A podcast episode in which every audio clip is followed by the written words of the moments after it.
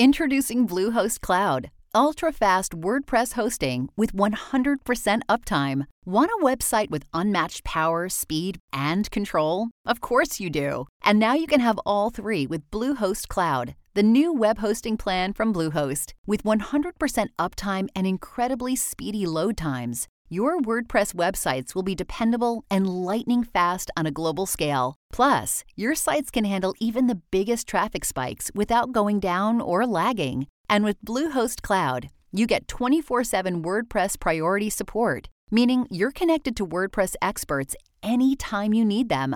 Not to mention, you automatically get daily backups and world-class security. So, what are you waiting for? Get Bluehost Cloud today by visiting Bluehost.com. That's Bluehost.com. Monday of last week, we may not be talking about this right now because interest would have died down. Yeah. But her parents dug in, told the lie on national TV, kept the lie going until this week, which 7 days is a long time for police resources to be working on a case and knowing everyone involved knows it's a lie and they don't want to end it. Eric Guster, thank you. Appreciate it. Thank you. That does it for us tonight. Ashley Banfield starts right now.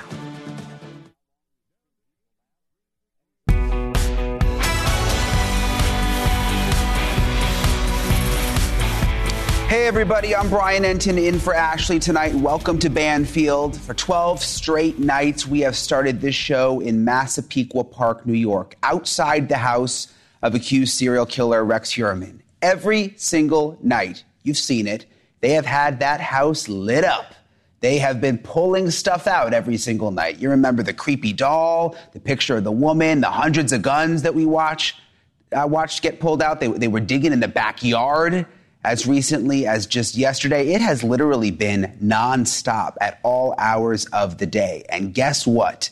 Tonight, they say they are officially done. They have packed up and police have left. The road is now back open and that very, very detailed search of the house is over. And by the way, they say the road is open, but they're keeping journalists away now. They've technically reopened the road, but they say reporters stay back. They've even got police cameras out there now that they've put up to make sure that people stay away. Kind of reminds me of when I was outside Brian Laundrie's house. We ended up having to camp out on the lawn because the police didn't want us out on the street. So going to be interesting to see the way reporters navigate that one. But now that the search may be over, you better believe that all the stuff they took is now being tested. And let's just remember that we don't know everything they took. We just know the stuff our cameras were able to zoom in on and actually see. And we had cameras out there pretty much 24/7. We saw plenty of stuff, but there was also all that stuff they took out in bags and boxes that we could not lay our eyes on. So now we're going to have to start the next chapter of this investigation. And that is what we're going to dig into tonight. What actually happens next? Where do they go from here? And exactly what are they processing now that they're done at the house? We're going to dig into it. Also, what is so interesting about this Long Island serial killer investigation is that it has put all sorts of other killings back in the public eye. Unexplained, unsolved killings like Atlantic City, New Jersey, and the Eastbound Strangler. You might remember from last night. We talked about those murders last night in Atlantic City. All of those women killed just 150 miles or so from Gilgo Beach, where Rex Heuermann was. But guess what? We've learned there is another man police questioned in Atlantic City. That is new tonight. A man who says he is innocent, and he may even be hoping that a Rex Heuermann connection could end up clearing his name. It is fascinating. We have that man's lawyer joining us live in just a couple of minutes. Also tonight, if you told me 2 months ago when we broke the story of the UFO whistleblower that we would now be on the eve of a congressional hearing on UFOs, congressional hearings, honestly, I don't think I would have believed it. This has all happened so fast, but here we are. It is happening. We are going to learn so much more information about what the government could be trying to cover up. That hearing starts tomorrow morning. It's happening, folks. And tonight we've got exclusive information, including a new UFO sighting. It's not just anyone who saw this craft in this latest sighting. It is yet another military pilot, and he says his radar picked up multiple craft, even shut down some of his equipment. The reporter who is breaking the news of the new sighting will be right here on this show. That, again, is coming up in just a couple of minutes. And that is where we start tonight. We are now 12 hours away from historic congressional hearings where we may start to get the answer humankind has been asking ever since we first saw stars in the sky. Are we alone in this universe? And tonight, again, exclusive information on what we can expect in the hearings, perhaps even some major surprises. And I'm going to get to the possibility of those surprises in just a minute. This right here, I've been going over it for the last couple of days. This packet is what members of Congress were given to get ready for the hearings. It's literally hundreds of pages. Takes a long time to go through. We were able to get our hands on the packet. Spent all night going through it. Very, very detailed. Some of it is mind-blowing. It's a timeline of the last 75 years.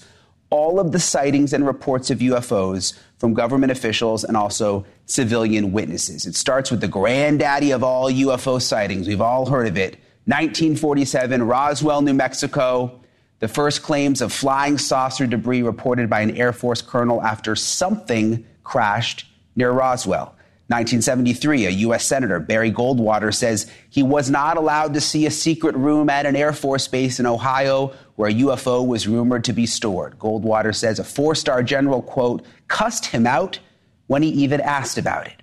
And in 1989, a man who used to work at a secret Air Force base in New Mexico tells reporters about hidden aircraft hangars and that 9 flying saucers are stored there. It was the general public's introduction to Area 51 at that time. And there is a lot in those documents. None of that includes the 3 witnesses that we know will testify at tomorrow's hearings. And I emphasize that we know will testify.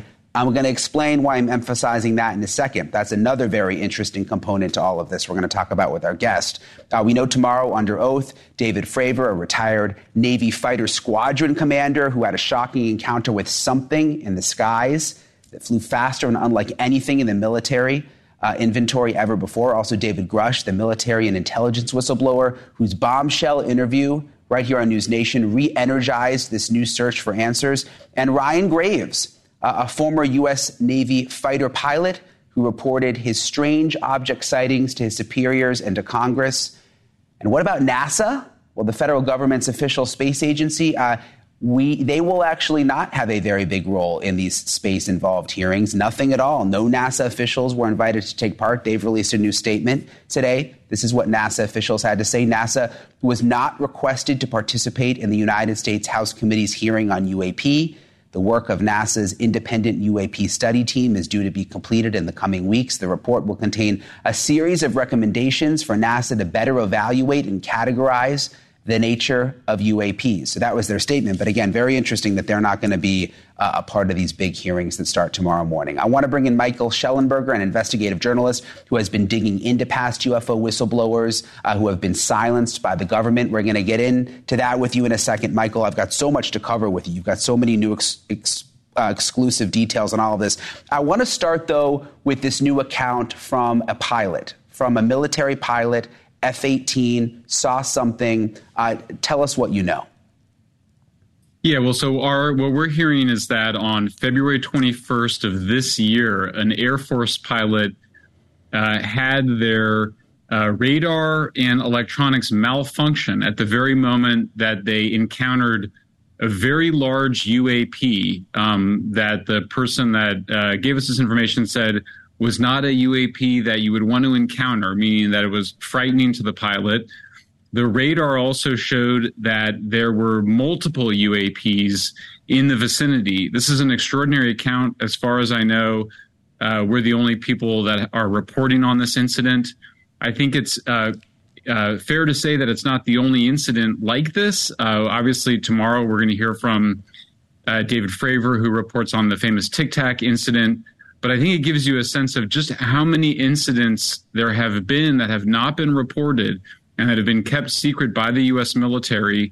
And I think it's time for the secrecy to come to an end. I think that's one of the big takeaways here is that whether or not you think UAPs represents some sort of alien or non-human intelligence, or whether it's just some more earthly explanation. I think the American people deserve some answers. We live in a democracy. Civilians control our military, not the other way around. And I think it's time to get some answers and put an end to this, I think, overly secretive business around UAPs that, as you mentioned, has been going on for at least 75 years. Yeah, and I know you do have a new article coming out tomorrow that details the past 75 years, the threats. We're going to get to that. It's interesting, too, your new reporting about this F-18 pilot, yet another pilot within the military who saw something like this, even the equipment shutting down. It's just fascinating. I want to ask you about the hearings tomorrow, though, because you're well-sourced on that, too. Congressman Burchett initially told me that they were expecting 6 witnesses. I think he said half a dozen. We know that there are 3 witnesses tomorrow. Is there a possibility that we could actually end up seeing more? Yes. Our sources say that there could be an additional 3 witnesses. I do hasten to add, though, this is an area where there's been so much speculation, and it's a little frustrating as a reporter that's interested in the facts. I always stress that I try to report on what I've been told. These things are not easy to verify, so we could end up with just 3 witnesses tomorrow, or we could end up with as many as 6. You may also know there was just recently, a couple hours ago, Congressman Burchett announced that he would not be chairing the hearing with Congressperson Luna, that it would instead be chaired by Congressperson Garcia. Now, Garcia had said 5 days ago that he would be chairing the hearing, but it appears that even who would be in charge of the hearing had not been decided until just a few hours ago. So I think it's a very dynamic situation. I think the hearing tomorrow is going to be the biggest story of the day tomorrow, unless something unforeseen happens. The intensity of the interest in this issue, I've never seen it before. Like many Americans, I've followed this issue since I was a boy for many decades. It's always been in the shadows, but it's now getting a mainstream hearing. I think it's about time. And I do think many people like myself are going to be watching the hearings live to see whether there are new people coming forward, and whether we're able to get any new information, or whether we're just going to be told the same things that we've been told for several years now. Let me ask you this, Michael. I mean, the fact that there could possibly be 3 more witnesses that didn't want to be named is not that surprising when you think about fact that that there's a fear to come forward. If the names come out early, they could, be retaliated against. They could be threatened by higher ups not to speak. I mean, this has happened before. You let me get a look at your article that you're publishing tomorrow, this very detailed look back at the last 75 years and all of these instances where people have been threatened, even threatened with death, you report. Well, that's right. It's very shocking. And I should say that, there's some people that don't think this is an important issue. There's people that think that this is either a distraction at best or some kind of disinformation campaign at worst. What I would point out, though, is that we have 75 years now of many UAP witnesses and whistleblowers saying they have reporting that they had been threatened with death by U.S. military or other U.S. government officials. First of all, I think it's worth pointing out it's illegal to threaten somebody with death. It's a felony offense. Therefore, accusing somebody of threatening you is a serious accusation, and the people that are making these allegations are very serious people. These are credible people. They're people not just in the United States but around the world. It's also people. It's former Marines, former soldiers, people in government, people outside of government. There's a set of very suspicious patterns of the descriptions that they give, including being told, for example, that you didn't see what you think you saw. That's something that is often repeated, but very scary threats being made. And of course, it's very difficult to verify this. I think what's compelling about it, though, is that it's been going on for so long. And so I think one thing, again, if whether or not you think UAPs represent some sort of non-human or extraterrestrial intelligence, or whether you think it's some sort of particular psychogenic or social contagion that affects some people in particular ways, Either way, it's absolutely inappropriate for U.S. government officials to be issuing death threats. That's an abuse of power. And we have been documenting abuses of power by various organizations in the United States over the last several years, including the Department of Homeland Security, the FBI.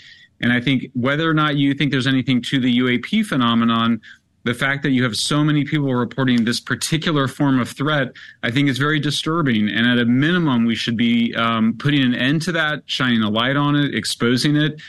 But it also may more maximally explain why it's been so difficult to get good evidence and good information out about the phenomenon. Yeah, absolutely. And even if you don't believe in UFOs, I mean, so many of us are skeptical, whatever they're trying to hide. I mean, you bring up such a good point. Should the government be threatening people with death? And I know you've been studying this and you're going to break all of this tomorrow in more detail. But I mean, this is breaking news. This is the night ahead of the hearing. The fact that you've got evidence that people have been threatened in the past to not come forward. And again, these are government officials. It's no wonder that people are so scared to come forward and testify. Well, yeah, not only that, but these testimonies, the claims about the death threats, they keep happening. So obviously, David Grusch, the whistleblower that News Nation was the first to bring to public attention, he talked about being threatened and fearing retaliation. Another whistleblower named Michael Herrera said that he was threatened with death by American soldiers that were not wearing identifiable uniforms in Indonesia in 2009. Just gave a long interview on the subject. He came across as extremely credible, but it goes all the way back to 1947. So the most famous alleged UAP crash occurred in Roswell, New Mexico, allegedly. And there's at least three people that said that there were death threats made by U.S. military officers, including two people who said that that described the same person making the threats, a red-headed officer. We actually had three cases. We ended up only mentioning two of them in our story. We just had so much material. Incredibly... it's difficult to explain these situations that people would be making this up. Interestingly enough, those Roswell interviews are actually available online, and we'll have links to them in the story. They were actually conducted by U.S. government investigators as part of the National Archives. It's wild. You can watch them yourself. Yeah, it's wild. We look forward to your reporting tomorrow, Michael. Also, a lot of people have been asking me about this document that I actually got from you. And I know you also plan to publish that in some capacity because Twitter was going crazy earlier when I held it up. So that'll get out there, too. Michael, thank you so much for being on with us tonight. We really appreciate it.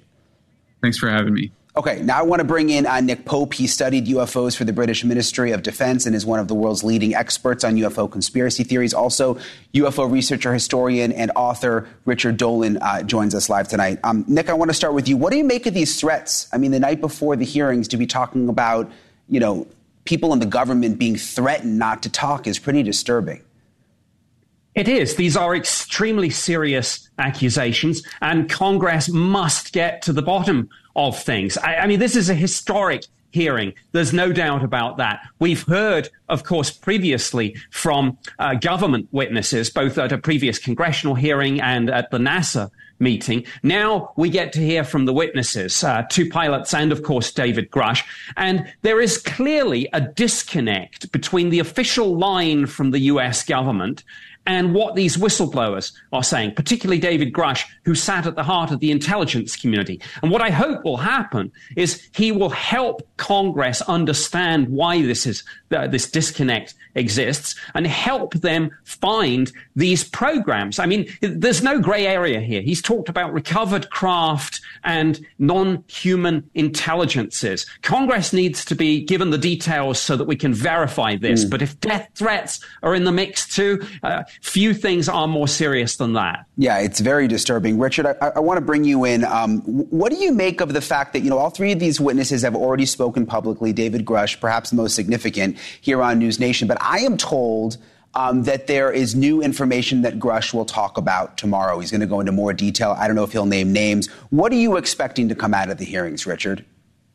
Hi, Brian. Thanks for having me on. It's very interesting indeed. Grusch is Absolutely. A very important whistleblower. And it is true to call him a whistleblower, by the way. That's a term that's sometimes overused, but he genuinely is. And the problem with, some people have complained. They said, well, you know, he's not really telling us everything that he knows. The situation is that he has very, very high classifications and security clearances, and he can't tell everything that he knows.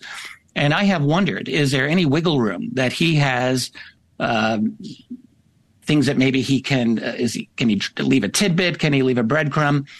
I think he might be in a tight spot in terms of what he is able to reveal. But I think he's the big wild card for tomorrow.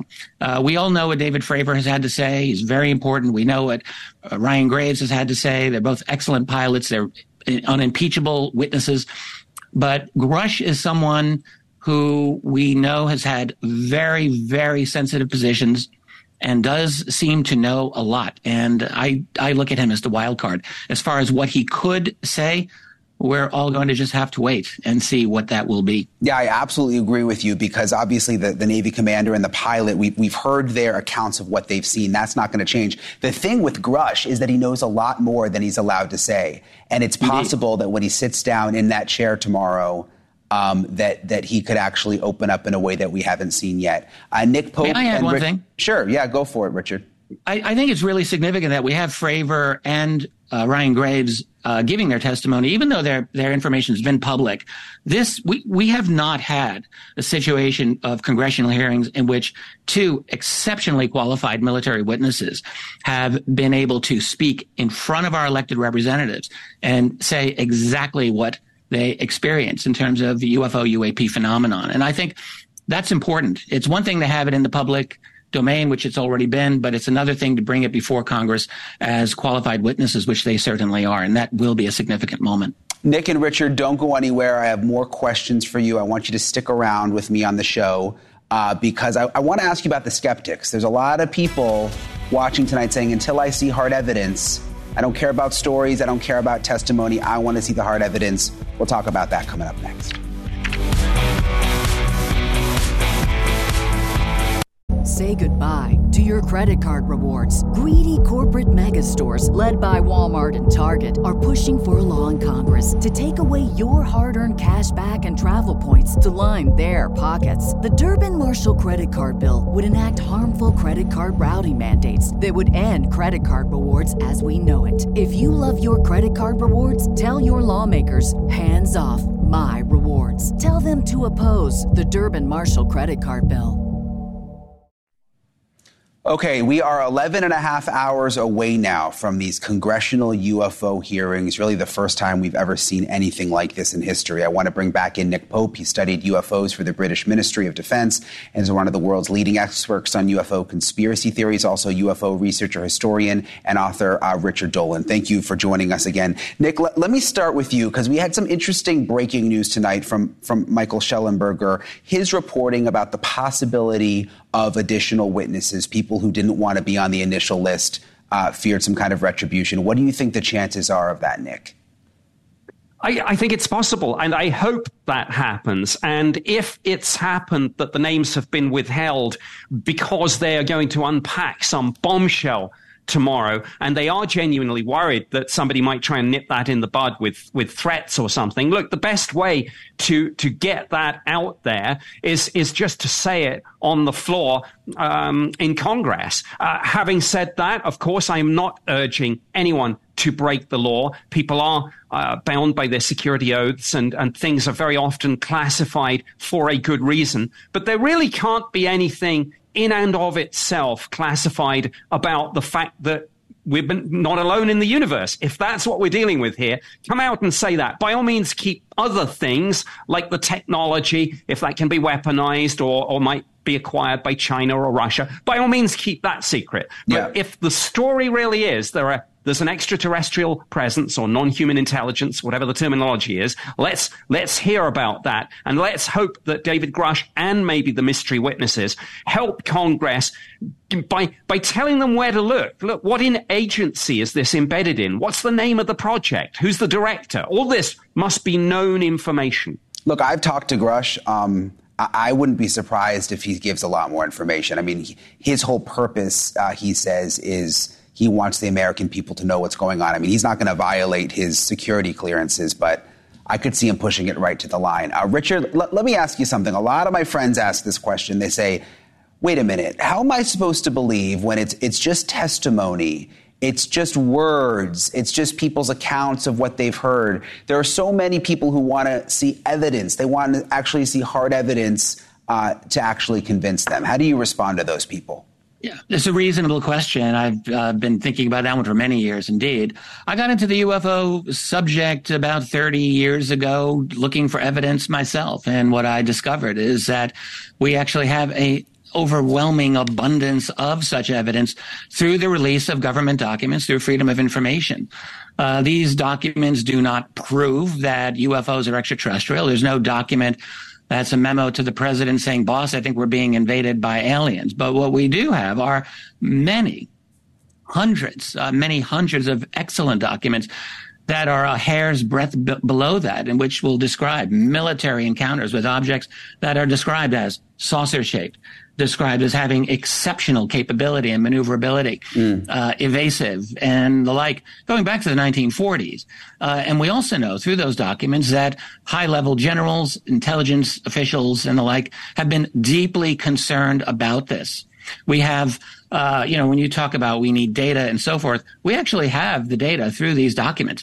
We know that back in the late 1940s, for example, and the early 1950s, the U.S. Air Force was using instruments called theodolites to measure objects over New Mexico that were hanging out over Los Alamos National Labs back at that time. A very serious matter. They were tracking these objects moving at multiple thousands of miles per hour at altitudes of about 100,000 feet.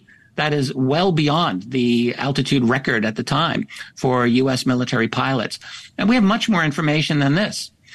So the story is it's just a long litany of airspace violations, and not simply, by the way, in the United States. I should point out, we know that the Soviets, the Russians, have had their own history of this as well, as have all other NATO countries, as have all other nations with military capabilities. Yeah, I think it's just being willing and open to look at some of this evidence. I mean, it's been so easy to turn a blind eye to it for so long. It's uncomfortable sometimes to talk about the unexplained, but it's going to be out there tomorrow like we haven't seen before. Nick Pope, Richard Dolan, thank you both so much for coming on tonight on the eve of these historic hearings. We really appreciate it. Thank you. Okay, moving on tonight and switching gears. It has been 12 days since the arrest of suspected Long Island serial killer Rex Heuermann near his office in Manhattan. We've covered it every night. 12 days since investigators began their painstaking search for any evidence at his home in Massapequa Park. Well, today, the search has finally come to an end. Suffolk County DA Ray Tierney gave no specifics of what was found, but said, quote, the list of items is huge. He described the items, the list as huge. They've got a lot of stuff.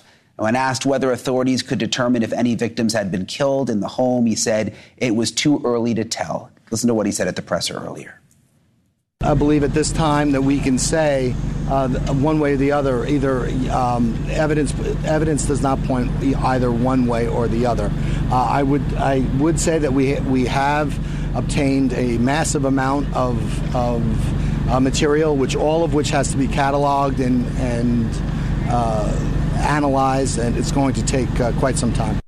Tierney described the house as cluttered, said no large items were recovered, and that the search was for hair fibers and other trace evidence. We know from photos that some particularly creepy items were removed. There was that life-size doll and a glass case that you see there, a portrait of a young woman with bruises on her face, and nearly 300 guns. DA Tierney made a point to note that none of those guns were found in the home, have been returned yet. Yesterday, we saw an excavator at Heuermann's home, and today we learned ground-piercing technology was also used in the search, but, quote, nothing of note was actually taken from the suspect's yard. The media now have to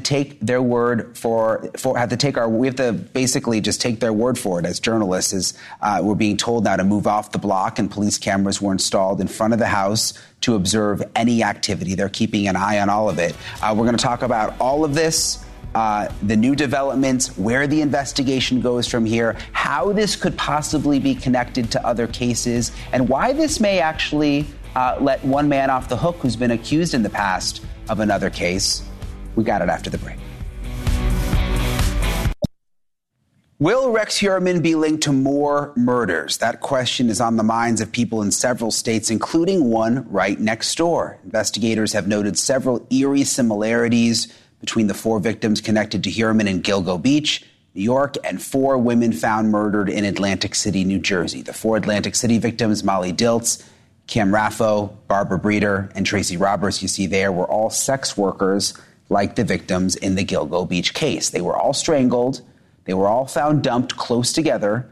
Unlike the Gilgo Beach case, however, no arrests have been made in Atlantic City. The Eastbound Strangler, that's what they're calling the killer in New Jersey because all four victims were found facing east, remains at large. The police have zeroed in on a few people over the years, most notably Terry Olson.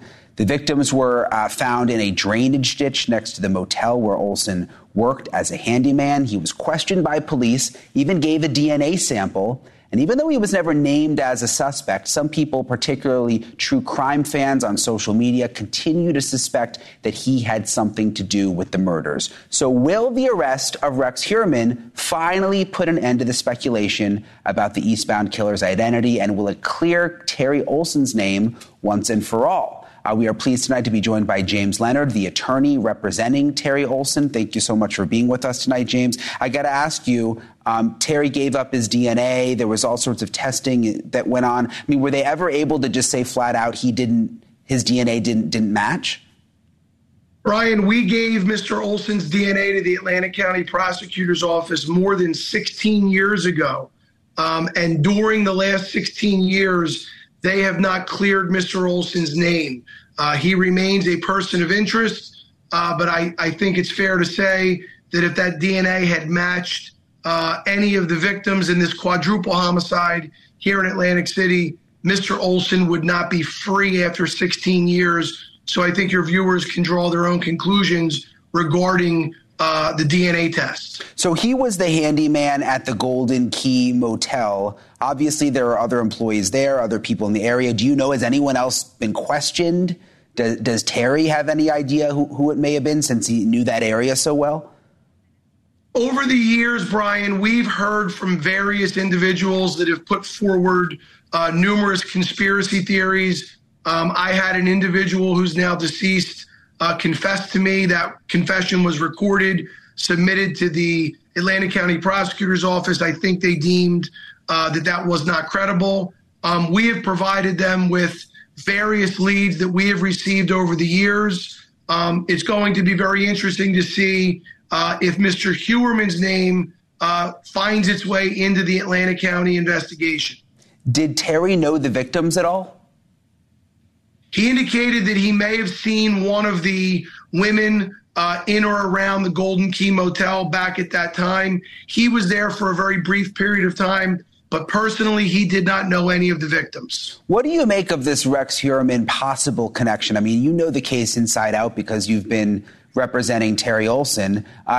Do you think it stacks up? Do you think there could be a real connection here? I think there could be a connection. I mean, the proximity between Long Island and Atlantic City is approximately 90 minutes. These four women in Atlantic County, in Atlantic City, were murdered over the span of about 3 weeks in 2006. We know what happens in Long Island in 2010. It wouldn't surprise me if there was a connection. I do know that there were viable DNA samples on the clothes and body of at least two of the women in Atlantic City. Two of them, unfortunately, were very badly decomposed, their body submerged in water and subjected to the elements. So if there's a DNA match, obviously we're going to get somewhere. In the event that it is not Rex Heuermann or his DNA does not come back, I don't know that we're any closer to solving this mystery, which is approaching its 17th year. Yeah, it's quite a mystery. And you know, look, I'm glad that the Heuermann case is bringing attention to some of these other mysteries. Perhaps it'll revitalize the investigations a little bit. I was looking into your client, Terry Olson, he was charged with secretly videotaping a 15-year-old girl around the same time of the murders, from what I understand. Do you think that's the sole reason that they started investigating him and trying to connect him as the killer? I think the reason that he fell under investigation was his proximity to the Golden Key Motel, and then it kind of went, it spiraled from there. He volunteered a polygraph test. He volunteered his DNA, which we gave to the Atlantic County Prosecutor's Office back in June of 2007. He spoke with investigators in excess of 6 hours without an attorney. These are not typically things that someone who is guilty does. I have no doubt, as we sit here today, as I did back in 2007 when we were in and out of court with Mr. Olson, that Terry Olson had absolutely nothing to do with these murders. So he just lives as a person of interest? I mean, that's got to be an awful way to live. Well, you know, that cloud looms over his head, but unfortunately, the Atlantic County Prosecutor's Office is not in the business of clearing anyone, because their official company line is that he was never formally a suspect. Yeah, interesting. He was simply a person of interest. So well, we'll follow Mr. Olson has moved on with his life. Yeah, we'll follow it. Very, very interesting. James Leonard, thank you for coming on tonight. We really appreciate it. Thank you, Brian. Thank you for having me. Okay, we have to take a very quick break. Don't go anywhere, because in just a moment I'll speak to someone who knows more about the Eastbound Strangler case than pretty much anyone else. He visited the Golden Key Motel we were just talking about and the ditch where the four bodies were found with Terry Olson. With Terry Olson, by the way, the guy we were just talking about. Does he actually believe Terry is innocent? Does he think he's connected? What does he think about Rex Heuermann? We're going to ask him live coming up next.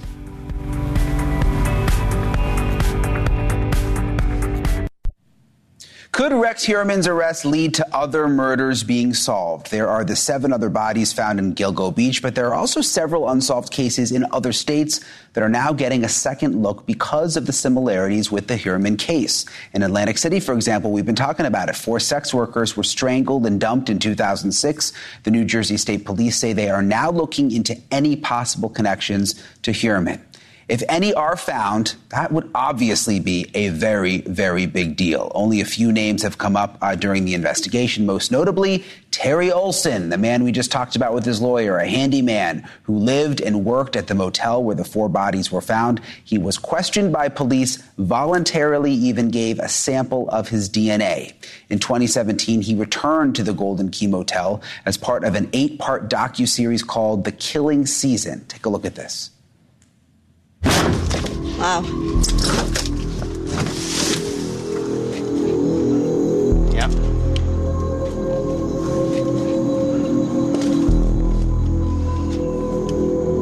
She was found literally right here. I mean, have you ever walked down here before? No. You've never been back here? Never. While Terry has never been charged with the murders, many still point the finger at him.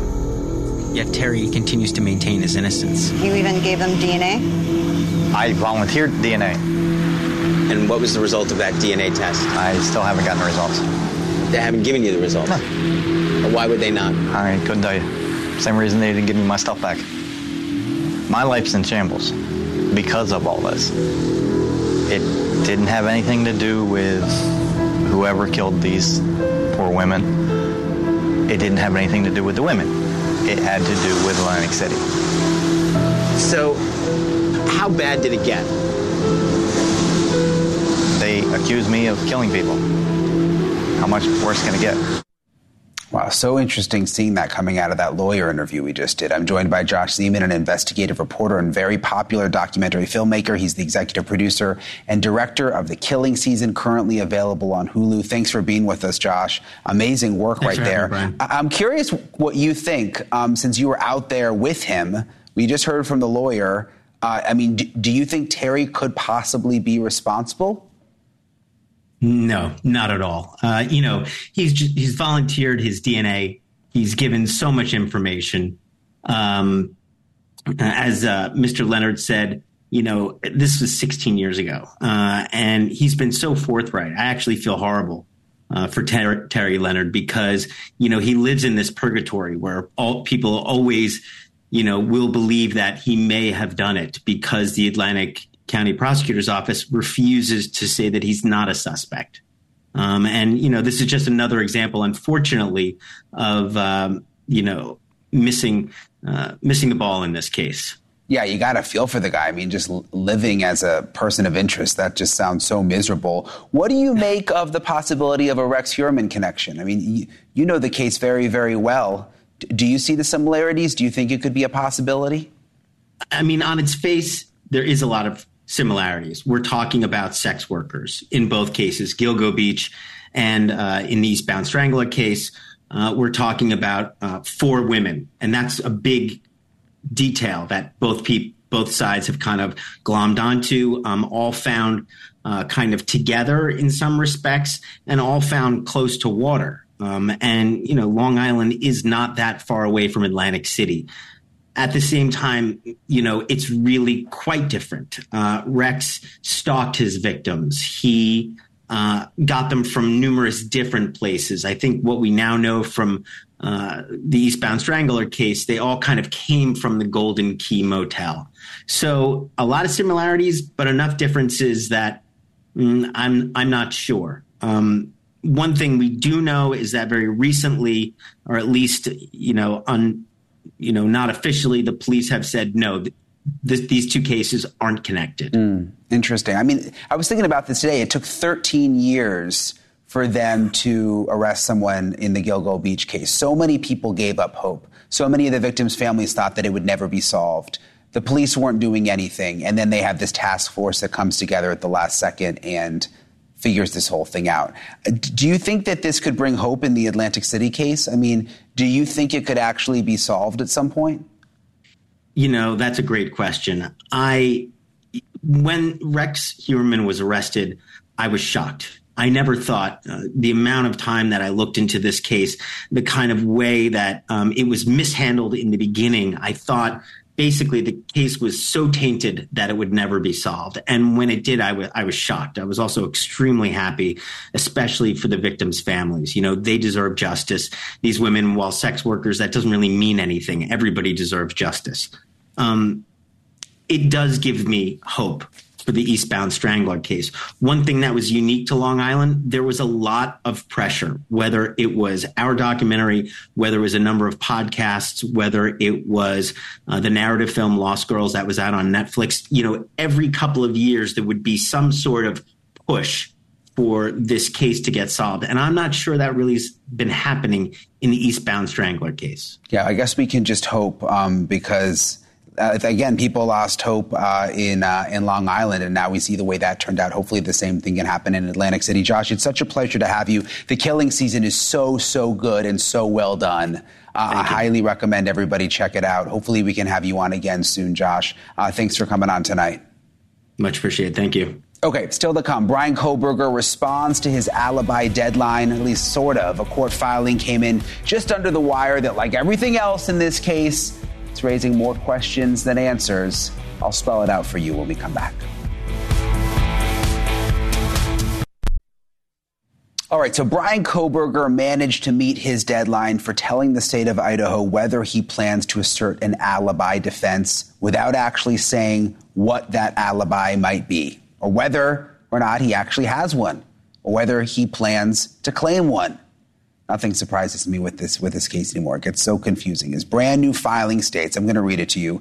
Evidence corroborating Mr. Kohberger being at a location other than the King Road address will be disclosed pursuant to discovery and evidentiary rules, as well as statutory requirements. And there's even more. It says it is anticipated this evidence may be offered by way of cross-examination of witnesses produced by the state, as well as calling expert witnesses. The translation for all that legal talk is, that's for us to know and for you to find out. Essentially, they're saying, look, we're not going to tell you what the alibi is at this point, whether or not for sure there is an alibi. But if there is an alibi, it's going to come out in witness testimony, and you'll have to wait to the trial. And by the way, the trial is due to start October 2nd. That is just 69 days from now. If he's found guilty of murdering those four University of Idaho students, he could be facing the death penalty. A lot of people thought by now they would have filed something to push the trial back. Nope. At this point, still set for October.